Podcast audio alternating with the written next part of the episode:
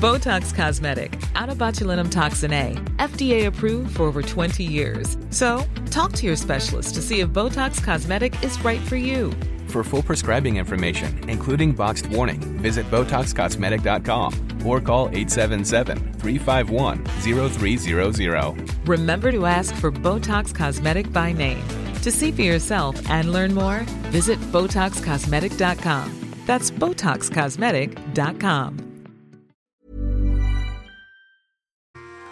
Going in the masjid every day and looking at the corners like we can see they were sitting there, there, there, it's hard. It took a while to like comprehend what happened. Kia ora, we're your hosts, Julie and Saraid.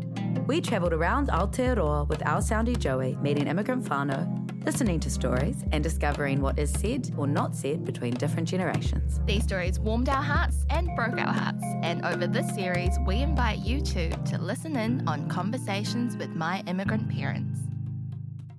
This episode features Tooba, her husband Habib, and their kids Fatima and Usman. They moved from Pakistan to Ōtautahi in 2007 and have lived there ever since.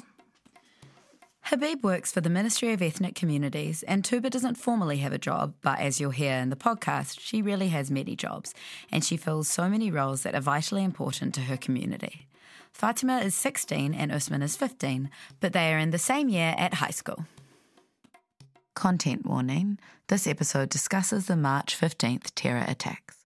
Fatima, our daughter, she is the first child. She was born in 2005 She's 16 years old and in she's high school. She's uh, very confident and always ready to help or assist in the community. She's doing lots of volunteer work. She can make friends very easily. Very confident and very smart, mashallah. We never had any problem with her until today. Mm, very good. Yeah. Osman, he is our baby. He was born in 2006. He's uh, younger than Fatma, one year. He loves cricket and he's very confident boy mashallah. He's very caring but when i looked at him his actions his thing he pose like he's not caring he don't care. He's kind of the naughty one in the family. And the one thing i love about him fatma is like always home uh, school uh, work homework everything on time. Teacher loved it everything. But school sent us an email one day that usman is receiving an award for studies and me and my wife was shocked, like uh, we ring school back uh, that you may have made a mistake. It will be Fatima, and this is Usman. Our mom's name is Rosina Shaheen, but everyone just calls her Tooba. And she's the type of person who always looks into helping other people, and she always puts other people before herself. Mm. And she's very friendly and talkative. And our dad's name is Habib Marut. And he's the very same. Tall. He's very tall. He always wants to achieve his goals and do better. He won't like end. He Persistent. Won't, yeah, he won't start something and just finish it. He'll always try doing the best, and he'll try achieving better than he did beforehand. I think they're really cute because they're always flirting with each other, even in public, and they're always supporting each other. And my mom always has my dad's back, and my dad always has my mom's back. And they're always going to be there for each other and it's so obvious. They literally come up to us and they tell us oh we like each other more than we like you. And so it's like they're really in like they're really um supportive of each other and the whole family. When we arrived uh, and we were lucky one Tooba's sister was here and uh, she sponsored us and she supported us and we came here as a permanent resident uh, in 2007 but when we came in and uh, the honeymoon period finished, uh, I applied for 70 different jobs. The worst one, which still hit me sometime, one of the supermarket trolley pusher job. I was rejected for that. like a person of six seven, six foot four inch, well built, and I was young in those days. Now I'm a little bit old, but they told me that I can't push trolley in a supermarket, uh, and I'm not gonna name that supermarket. Why'd they so, tell you no? I don't know. Uh, I don't know. But what happened uh, there? I asked a couple of my friends. Uh, they take me to one of the Indian restaurant. They had a dishwasher job. Having two master degrees and being a principal in Pakistan, and you come to New Zealand and you have to start as a dishwasher. that was a big change, uh, basically. EP was the manager name. When he looked at me, I never saw that huge dishwasher in my life. And he looked at me and said, Habib, you never did a dishwashing? And i said no. In that job the only thing was the dishwasher and the sink was low and i am a tall person. My back used to hurt a lot. I also started another job in the morning because that was the evening job. Still whenever i see ep uh, in a hotel and i usually go to his hotel he's still manager of some of the restaurant. He tell proudly to his people that he he was one of the best dishwasher Like a lot of immigrant families trying to make a new start, Tooba and Habib had to move their family several times, living in many different houses around Christchurch. Every time that we started from zero, and then we moved to Mayfair in uh, Dean's Ave. That was quite big, beautiful house, but the big problem was the train was passing by our house, and when the earthquake came in the I think 3 or 4 a.m. Your dad was in the mosque and you were very young. So I thought maybe the train is entered in our house. so I was very scared. But when when we realized no, it's earthquake, no train in our house. After that, we moved to Riccarton and we lived there 10 years in same house. Christchurch become a ghost town after the earthquake, uh, and there was nobody. Everybody was leaving, and people left to Auckland and Wellington and Australia. Your mom loved Christchurch, so the doctor said find a home that is near the busy people. And in the whole Christchurch, the only busy place at that time was the the, the mall, the Riccarton Mall. So we just found that home luckily beside the mall. Yeah. Then after 10 years, we moved to Ilam in 2020. 2020. We lived there one year and six months. Then from there, last year in March, we moved in this house. It was a very big task. The bad thing about moving houses was the inspection. They were giving us the dirtiest house, and then we were cleaning and making it like new. And after that, they were coming every after three months and take taking photos. And even there was a one piece of grass growing, and they were saying, "Oh, you need to mow this or like this." Every inspection day, I was never at home. Your dad was taking off to stay home. yeah. I hated this because we were keeping the house very clean and tidy. Everything was done, and when when they were coming taking photos or like this, so I didn't like that time, you know. Mm-hmm. But thank God, in this house we don't have to move. I can remember the Riccarton home quite well. Mm-hmm. There was red bricks, and there was a, there was a backyard. And the only, the main thing I remember is that we were getting our backyard done. So we went from like grass like orange concrete, mm-hmm. and then yeah, that's all I remember. And then Ilam home. That's like when I started helping moving, and then we were moving from the Ilam home to this home. That's when I was like in my prime of moving. Like I was lifting like heavy swings and like heavy containers and all that. And I got Tell the really- story of energy drink. Ah, yeah. So me and dad, we would be moving after school until like 10 o'clock, 12 o'clock. And my dad would always stop at the Moorhouse petrol pump to grab Red Bulls. and we'd always get a six pack of Red Bulls and we'd have three each, uh, three on the way and then three on the way back. And yeah, it was just, it was just fun times. And then we'd always come home and sit down and be like, ah, while sitting down. So tired. And yeah.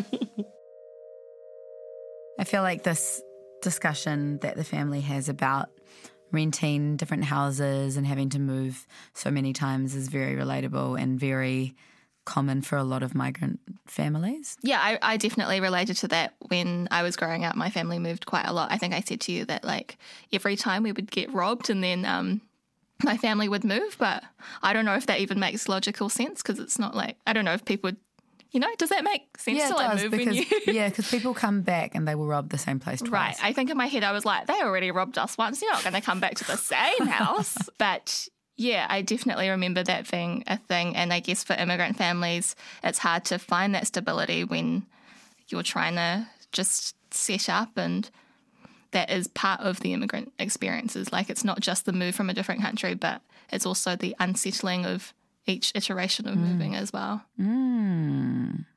It's also moving into a different social class, eh? Like getting to the point where you can afford your own home and you have the stability that comes with that. A lot of people take many years to to work up to that.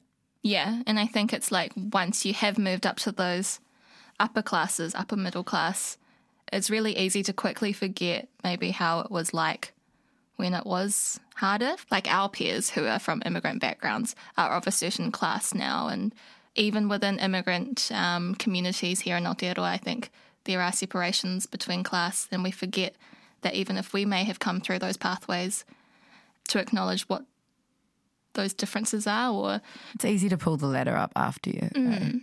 or surround yourself only with your class after a certain point. I think there are some divisions there. I think there's generally lots of migrants who've been here for a, a long time who look down on ones who are fresher. Mm. I think it's interesting you saying that you forgot it till I brought it up too. There's definitely conversations to be had around class and class divisions within immigrant communities that I don't think are talked about as much. Like I think, Yeah. I just don't think class comes into the conversation as as, as much as it should. Right. Yeah. Well, it, it's inconvenient, isn't it, to be reminded? In this next part, the family thinks back to how they were affected when the 2011 Christchurch earthquake hit, an event which took the lives of 185 people. I remember very well. Oh my God, they were very scary. What happened? When the second earthquake came, you were at uh, school and uh, in year zero, and he was in kindy and your dad was in Rolleston in corrections. He was. Dunedin. I was in Dunedin on that day. Oh, he was in Dunedin. Yeah. It was moving very hard and our tv was fell and it broke. I was trying to sit in a car and to go to pick you and usman and my sister from uni. But my all neighbors they were very good and they didn't let me sit in the car till the earth is uh, stop moving. Uh, when it stopped and i left to pick you up and the roads were full and i was like you know crying crying. And first i went to his kindy to pick him up. Um, and then when i went to your school there was a police lady uh, she was holding you in, in her lap and you were eating i think lollipop or chocolate but after that i didn't let you go anywhere for maybe one or two months because i was so scared not to let you go out of the house I remember for two months, uh, mom used to take uh, sleeping pills, calm down plays due to the panic attacks because of the earthquake. And at that time, there was no luxury of working from home. So most of the time, your mom uh, have to wait in the car park for me. So I finish my shift and then we come back home tomorrow and you guys sitting on the back of the car. when the aftershocks were coming we were putting the big pot on our head if something fell down so we have safe heads and i was telling you when the uh, aftershocks or earthquake came and there is a tsunami just climb up the cupboards and sit in the cupboards it was quite scary Yeah. So you guys don't remember that? I do. lucky you What you heard from your friends? uh, Anything? You ever discuss in your friends? No, we don't talk about that. so what do you talk about? Makeup. what is the one thing that you talk with your Kiwi friends? I don't have many Kiwi friends, but Yani, uh, no, I don't have white friends. I only have Samoan and Afghan and Pakistani and Indian friends. I don't have mm. any. but white you friends. have But- but- hello hi with everyone Yeah. yeah. but not the friend But like wh- why? May I ask why? Any reason? Because I just don't like being friends with them in a nice way because they're really different and I don't bond with them as well as I bond with others. Like the people I'm friends with, they have like the same type of journey as me. We just bond better because we're similar. And if you compare me to a white person, we're not similar at all. I just wouldn't choose to be friends with a. If there was a white person and if there was a pe- person of color, I would choose to be friends with a person of color. But but then again, the question will come: Why? No, not in a bad way, but in a good way. Is there any rationale in your mind that uh, why you will do that? I think I'm just biased, maybe. I love the way Fatima says this. I love how explicit she is about it.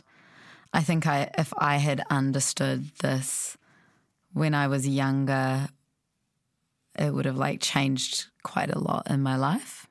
In what way?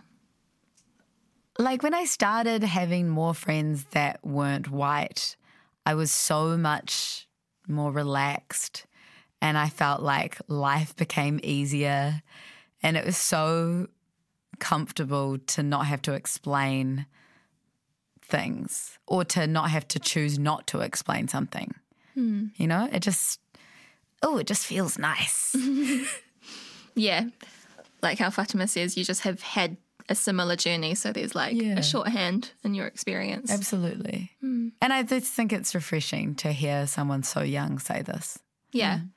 I think I've said before that I do think generation by generation that sort of identity trauma about race and ethnicity like lessens a little bit, or um, you'd hope that it would.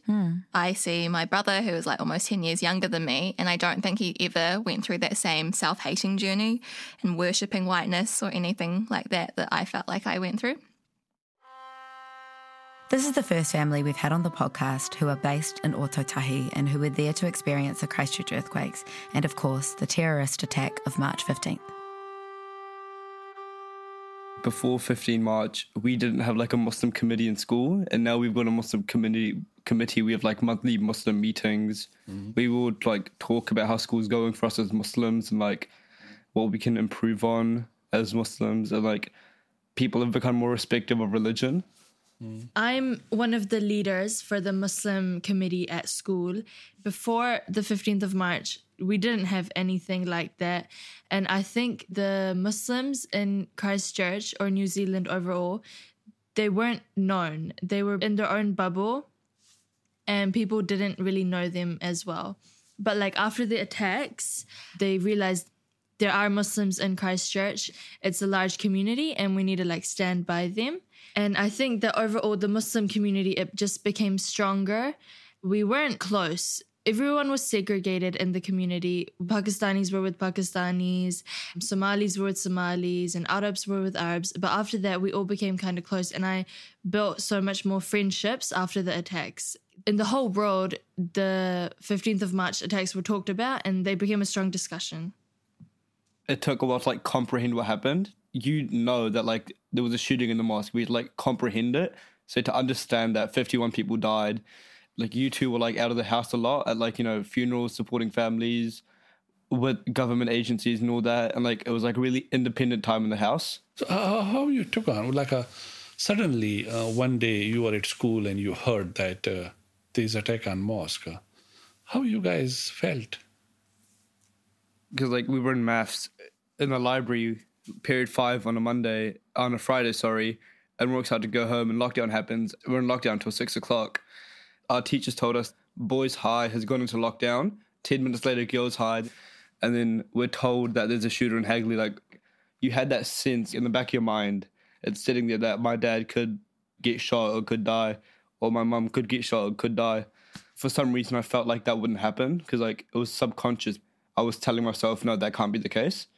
me, I started wearing the hijab after the 15th of March. I didn't wear it before. Mm. I feel like if 15th of March never happened, I don't think I would ever have started wearing the hijab because I would just be embarrassed to wear it. I wouldn't be proud to wear it. But after the 15th of March, it gave me like a sense like Muslims are really strong and we're strong people and there's no reason we need to show other people how strong we are.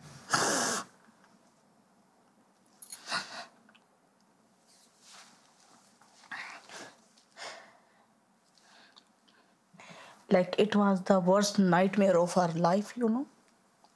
I was on the corner of the, mosque. I was going to the masjid but there was no parking and i left from there and i was just right on the corner. And uh, i think police no i received a text message that uh, you can't pick the uh, children's. It was i think from the police. And then all the ambulance and uh, police started coming and this and i was receiving calls from everywhere. All of my friends that uh, their husband is not answering the phone. And i says maybe they might be praying or like this. This i received five six calls. And then i called you habib this one this one is not answering the phone. And uh, my friends start calling me that there is a shooting in the masjid. I says no there is no shooting. Maybe two three friends will be fighting or like this. But all of the sudden we start coming to know that uh, he's died he's died this this this so many people.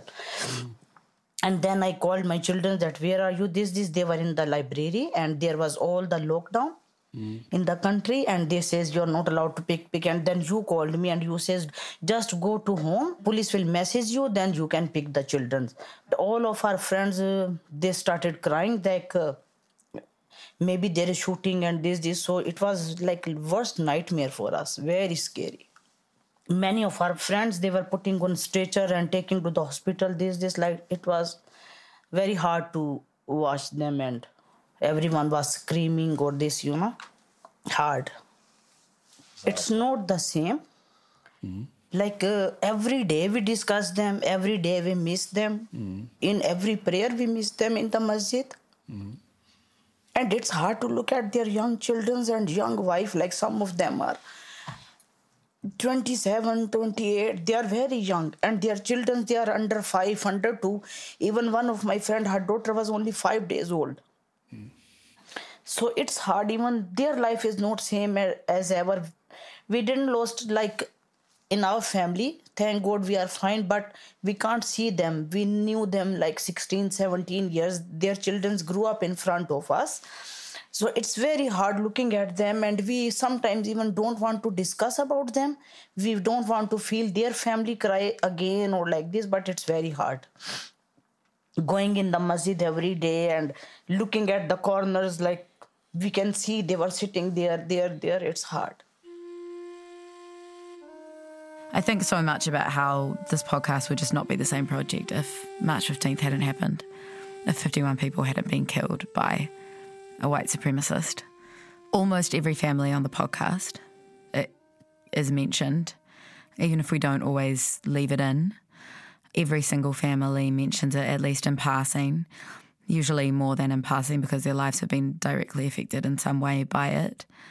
I just don't think we can ever, like, go back to what we were before that.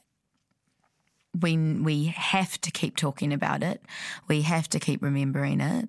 We need to address the reasons why somebody feels emboldened to take this kind of action. A lot of white supremacists took courage from his actions, and we need to keep addressing that. It just can't be something that is that is left behind the last three series of this show would have been completely different if that hadn't happened. As we mentioned earlier, Tooba does an immense amount of community work, often running from place to place to support Muslim women in particular. This is something that does worry the rest of her family sometimes, as Tooba suffers from quite a few health issues, including rheumatoid arthritis and diabetes. In this next part of the podcast, Tooba describes what it was like when her health issues first became a problem. It started in 2012. My friend came to my home. She left, and I was coming to lock the door, and I fell down and I fainted there. And then your dad was calling me. I didn't answer the phone, and he came to home, and the door was open, and I was on the floor. So he called the ambulance, and then they took me in the Christchurch hospital, and they I think I had a high temperature. They did all the tests and everything, and they came to know that I have a rheumatoid arthritis. And then they started giving me medication and the steroid injections. And if I don't get these injections, there is fluid all over my body, and uh, like I can't walk because it's so much painful, and like there's so many things. But thank God with the treatment and everything. Like one thing I want to tell you both, I think you were three or four years old. He was three or you were four. I came from hospital after they removed my lots of lipomas and cysts and I came home. I went to bathroom. And I fell down there and I collapsed and you both came and you were saying, Papa, Papa, Mama is dead. you both were saying it then. Your dad came and he says, I told you not to go there and I was unconscious. I couldn't hear him. Then again they called the ambulance and they took me hospital like this. And you both were sitting there around me and calling your dad, Dad, Dad, Mom is dead. She's passed away. That's why i'm keeping myself very busy. So i don't want to think in my brain that i am sick or i have these these issues health conditions. So i'm taking my all the medication injections everything and i am just keeping myself busy around the community like there are many families whose children are going through a lot like anxiety stress lots of trauma. They were very cheerful very happy full of life childrens but after this incident so they are like not the same childrens even the young childrens they are growing up. After some years they will come to ask their moms that where is our dad? Still they are asking they are questioning their mom but they don't know because they are so young. But when they will grow up so because of one uh, racist person he killed all 51 peoples and then injured more than 40 and what he got? He destroyed all the families but after this like uh, we are more stronger more together more helpful to each others. Families are trying to settle they are trying to forget everything but uh, it's not easy to forget everything. It's very hard for them. The moms like uh, who didn't knew how to pay bill how to drive everything now they are learning so we need to be prepared for every worse or good both situations so we need to be strong so we can manage in these things if something happen So your mom will receive a call at the middle of night. She will wake me up that Hubby, we are going for a drive. I never ask her that question that what are we doing? And then we will end up in one of the bereaved family or one of our friend home because that family or that girl or that woman can't cope it anymore. And we go there and we pick up or we sit with them chat with them for half an hour. And that panic attack or anxiety attack they have they relieve from there and they thanks us but she become more busy. She's spending a lot of time with the families but sometimes they want somebody that in front of them they can cry they can laugh to build that relationship uh, that the families trust her even then in very very very personal matters Tooba and Habib, if I say, we become uncle and auntie in the last three years. uh, from nowhere, it's just started and now we are uncle and auntie. This event changed uh, my family. If I look it back, uh, Fatma suddenly started wearing hijab from nowhere, which I wished uh, she do, but I never enforced it. Tooba also changed a lot. Uh, she become a calmer person. She is not arguing anymore that much. She just let it go. I think she's more confident. She was always confident. don't, don't tell me that. uh, when uh, you become, uh, you are out of your character. when you are angry or you are saying things, the first thing that kids might say, what is I think, kids? Where is mama's medication? now, have you uh, had you had medication in the morning? Because that's the first thing. Uh, like I feel it, and I don't know kids can say that, but I feel it having uh, 15, 20 tablets every morning and then injections. Uh, and I'm the nurse. I have two medical alert band, then five years disabled parking card, everything. But I just don't want to think about these things. I am just healthy. I can walk better than thousands. So it's a blessings for me that have children's house, husband, roof on our head. Everything is a blessing. Yeah. So if we think about the blessings, we are good. If we think about the negative things, oh, I'm sick, this, this, this, so we can't cope with life, you know. Do you know your mom once said uh, she want to donate blood? and I and I said, look, uh, I and the doctor will have no issue with you in giving blood, uh, donating blood, uh, but we are thinking about that poor person who will receive that blood, all these steroids and everything, and next day you will be standing in front of hospital. I want the same blood you gave me yesterday. Full of energy. Full of energy and everything. Do you think if you didn't have your medical issues, would you be more active in the community? Yes, of course. so when it's time to take the injection or this, my all energy is gone. But after getting the injections, I am more energetic. The one thing uh, uh, I'm telling you Tooba, it is totally okay to to assist and help other people. And this is uh, because we are human beings, and it is in our faith. Uh, but one thing is, I always told you that when you are assisting somebody, when you know somebody's story, somehow you are going through the same pain as they are going through. Again and again, I'm telling you, uh, slow down. It's not that I want you to spend more time at home with, with kids. Kids are grown up now, and I think so.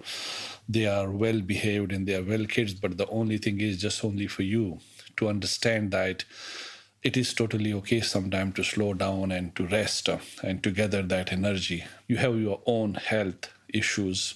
Alhamdulillah, we have no family problems sometime listening these stories and going through those pain. Take your energy take things. For me i think these kinds of volunteer work doing something for someone is giving me more energy and peace of mind, uh, mind and heart that i have done something may allah accept everything. And this is something like make me more peaceful and i can sleep at night peacefully that uh, thank god i have done something and may he accept everything think that makes a lot of sense that sometimes when you are so focused on your own issues that that can bring you down but if you can turn your attention to helping others and that is what lifts you up so the reason that Tooba is so busy is I can see how that's a coping thing as well. I also think that so many women do this. Mm. They just turn their energy outwards mm. and they care for everyone around them. And it feeds them in some way, but also it can be to their own detriment. Yeah. I was listening to this and thinking about like the meaning of community and what we say when we refer to community and who that actually implicates. And I was talking um, to my friend Hannah about this the other day. Shout out Power. what Habib and Tooba do for their friends. Like someone calls them up in the middle of the night, they get up, no questions asked, they go to their house, they sit, they talk till things are calmer again. I just think that this is precisely what community is. And this is like the thing that keeps us going and that brings us happiness. Like knowing that you can do that, you can call someone and they can mm. do that for you. Mm. Just showing up. Yeah. And they might not be in your direct family, but they know what you're going through, they understand it, and they want to be there for you. Only recently, Fatima experienced another Islamophobic attack outside Al Noor Mosque Yeah, two years maybe after the shooting, and me and Mama, we were like, we were taking like clothes from the masjid to put in the clothing bin. I was by the car, like I was going to the car, and I opened the boot. There was a lot of traffic. The this car like stopped, and there's like these two guys in it, and the guy from passengers uh, side he started abusing and this this and there was a brother inside the masjid and that racist brother said that um, your women have no power they are oppressed. Yes and uh, they have no right this this he was abusing and like he was behaving very bad. So that brother says that please go inside the masjid. She came and she says mama there is a, a person who is abusing and like he was behaving very bad. Like we sat inside the masjid and then i called my husband. I talked to you that do you want to complain or like this? So you said yes i want to go you talked with the police. We were in the masjid at that time and then i think next day they caught him and then thank god you were not scared. And like uh, if you were quiet at that time and the whole life you will be scared or like this but you took the step to go against these things I didn't really think anything of it because I think society that we live in, I think it kind of enforces on us that it's normal for us to get treated like this and it's not something odd so i didn't think it was anything odd especially since it was after like the march attack. It was kind of normal at that point i think. Do you think it's normal? No we are taught to think that it's normal but it's not how, how do you say you are taught? Uh, who taught you this? The society that we live in, the internet and TikTok and stuff. It's uh all of the attacks and stuff.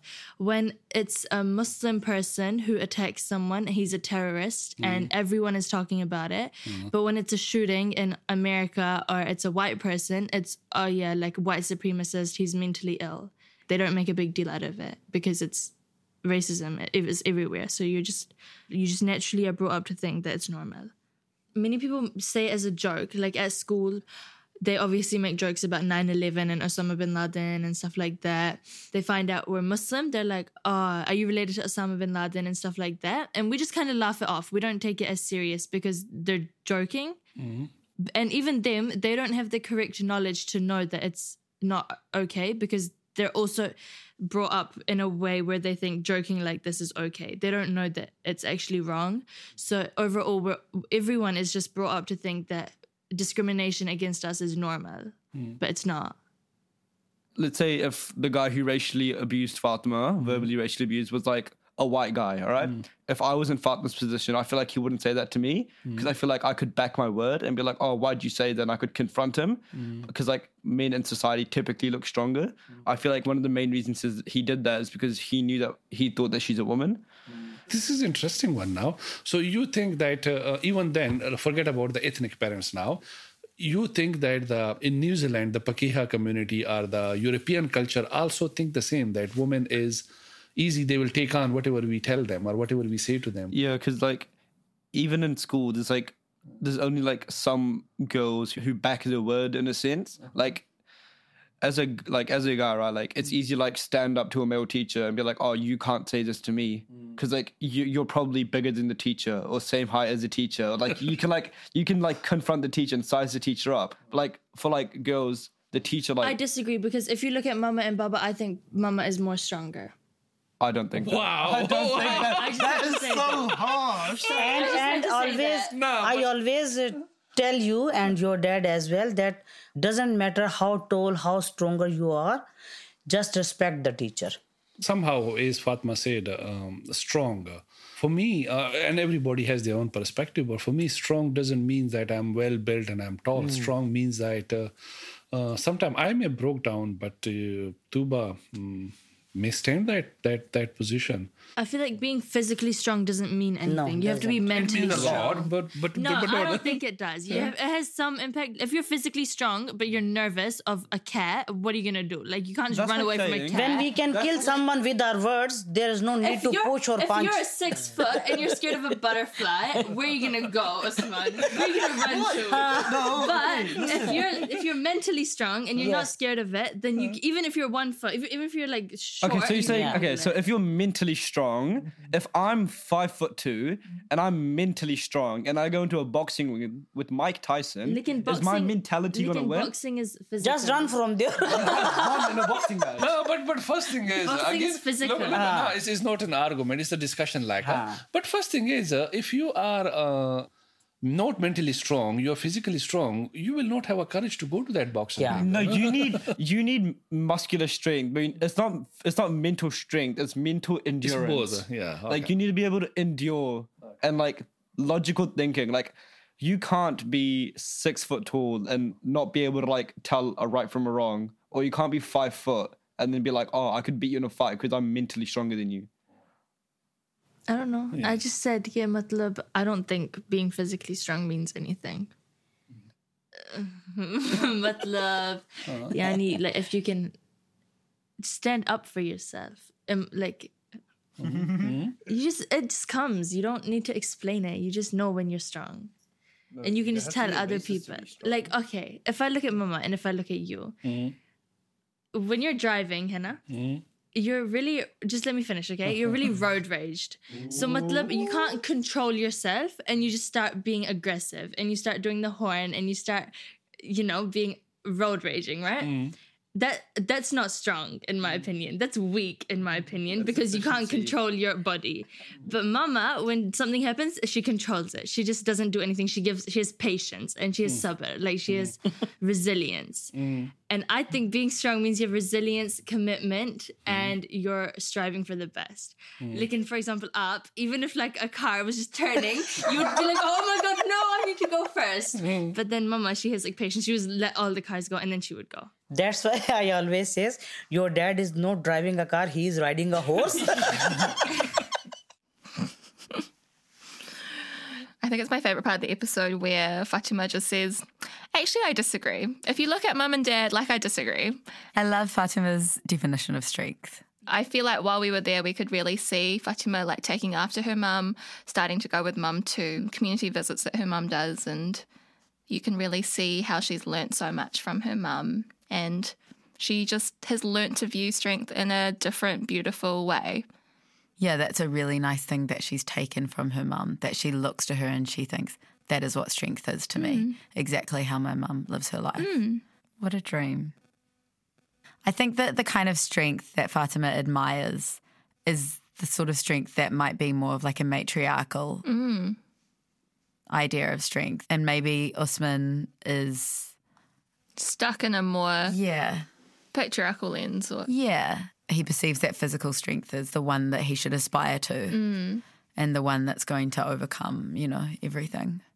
And it is just two different ways of looking at yeah. what tools we need to survive. New Zealand and Christchurch is home, the community around us. Particularly you guys around me and then our extended friends. That is uh, home for me. This place where we are sitting today is the place of the center of all this big home. But as a human beings we gifted with this earth. So ultimately this our whole earth. But if somewhere i can call home nowadays it is uh, it is christchurch new zealand for now my home is where my both children and my husband is this is my paradise inside this room this is my home doesn't matter wherever we are in the world or wherever we are when you usman habib they are with me i am happy everywhere Yeah, I agree. Yeah, matlab, wherever my family is, that's where my home is. I feel like my home is wherever you feel safe or where I'm comfortable. Like if I'm comfortable at school or near cricket nets, like that could be my home. Like I don't have one set home. My home it could be multiple places, like my bed, this house physically, mm-hmm, mm-hmm. and then mentally it could be like on my game. That could be like my happy place. But yeah, I've got a lot of homes, but I like this one. So, we wanted to say a big thank you to the family for having us, and a special thank you to Tooba and to Tooba's friends for letting us join them and sit with them um, on the second day of our recording. Yeah, it was really special to be able to meet some of the people whose families were immediately affected by the events of March 15th, and we know that that still has a huge everyday impact on their lives. No tātou Aotearoa te whiwhi, te kite e te aumangia me te manawa o te hapori muhirama, e mihi kauana ki te whānau. You can check out photos and videos of all our families on Facebook at Where Are You From Really, on Instagram at Convos With My, online at tahi.fm or rnz.co.nz forward slash conversations, or follow the podcast on all major podcast providers. Conversations with My Immigrant Parents was created, produced, and directed by Julie Toole and Saraid De Silva. If you wish, you can follow us at Saraid De Silva or at Julie Toole with two U's. Location recording by Joey Siasoko, sound post production by Emi Pagoni, music composed and produced by Tal, Shantini, and Shalina Sandran, and videos are edited by Josh Young.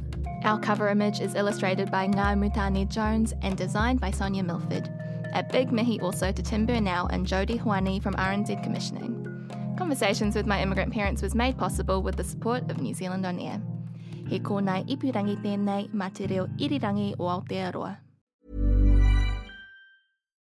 Botox Cosmetic, onabotulinumtoxinA, FDA approved for over 20 years. So, talk to your specialist to see if Botox Cosmetic is right for you. For full prescribing information, including boxed warning, visit BotoxCosmetic.com or call 877-351-0300. Remember to ask for Botox Cosmetic by name. To see for yourself and learn more, visit BotoxCosmetic.com. That's BotoxCosmetic.com.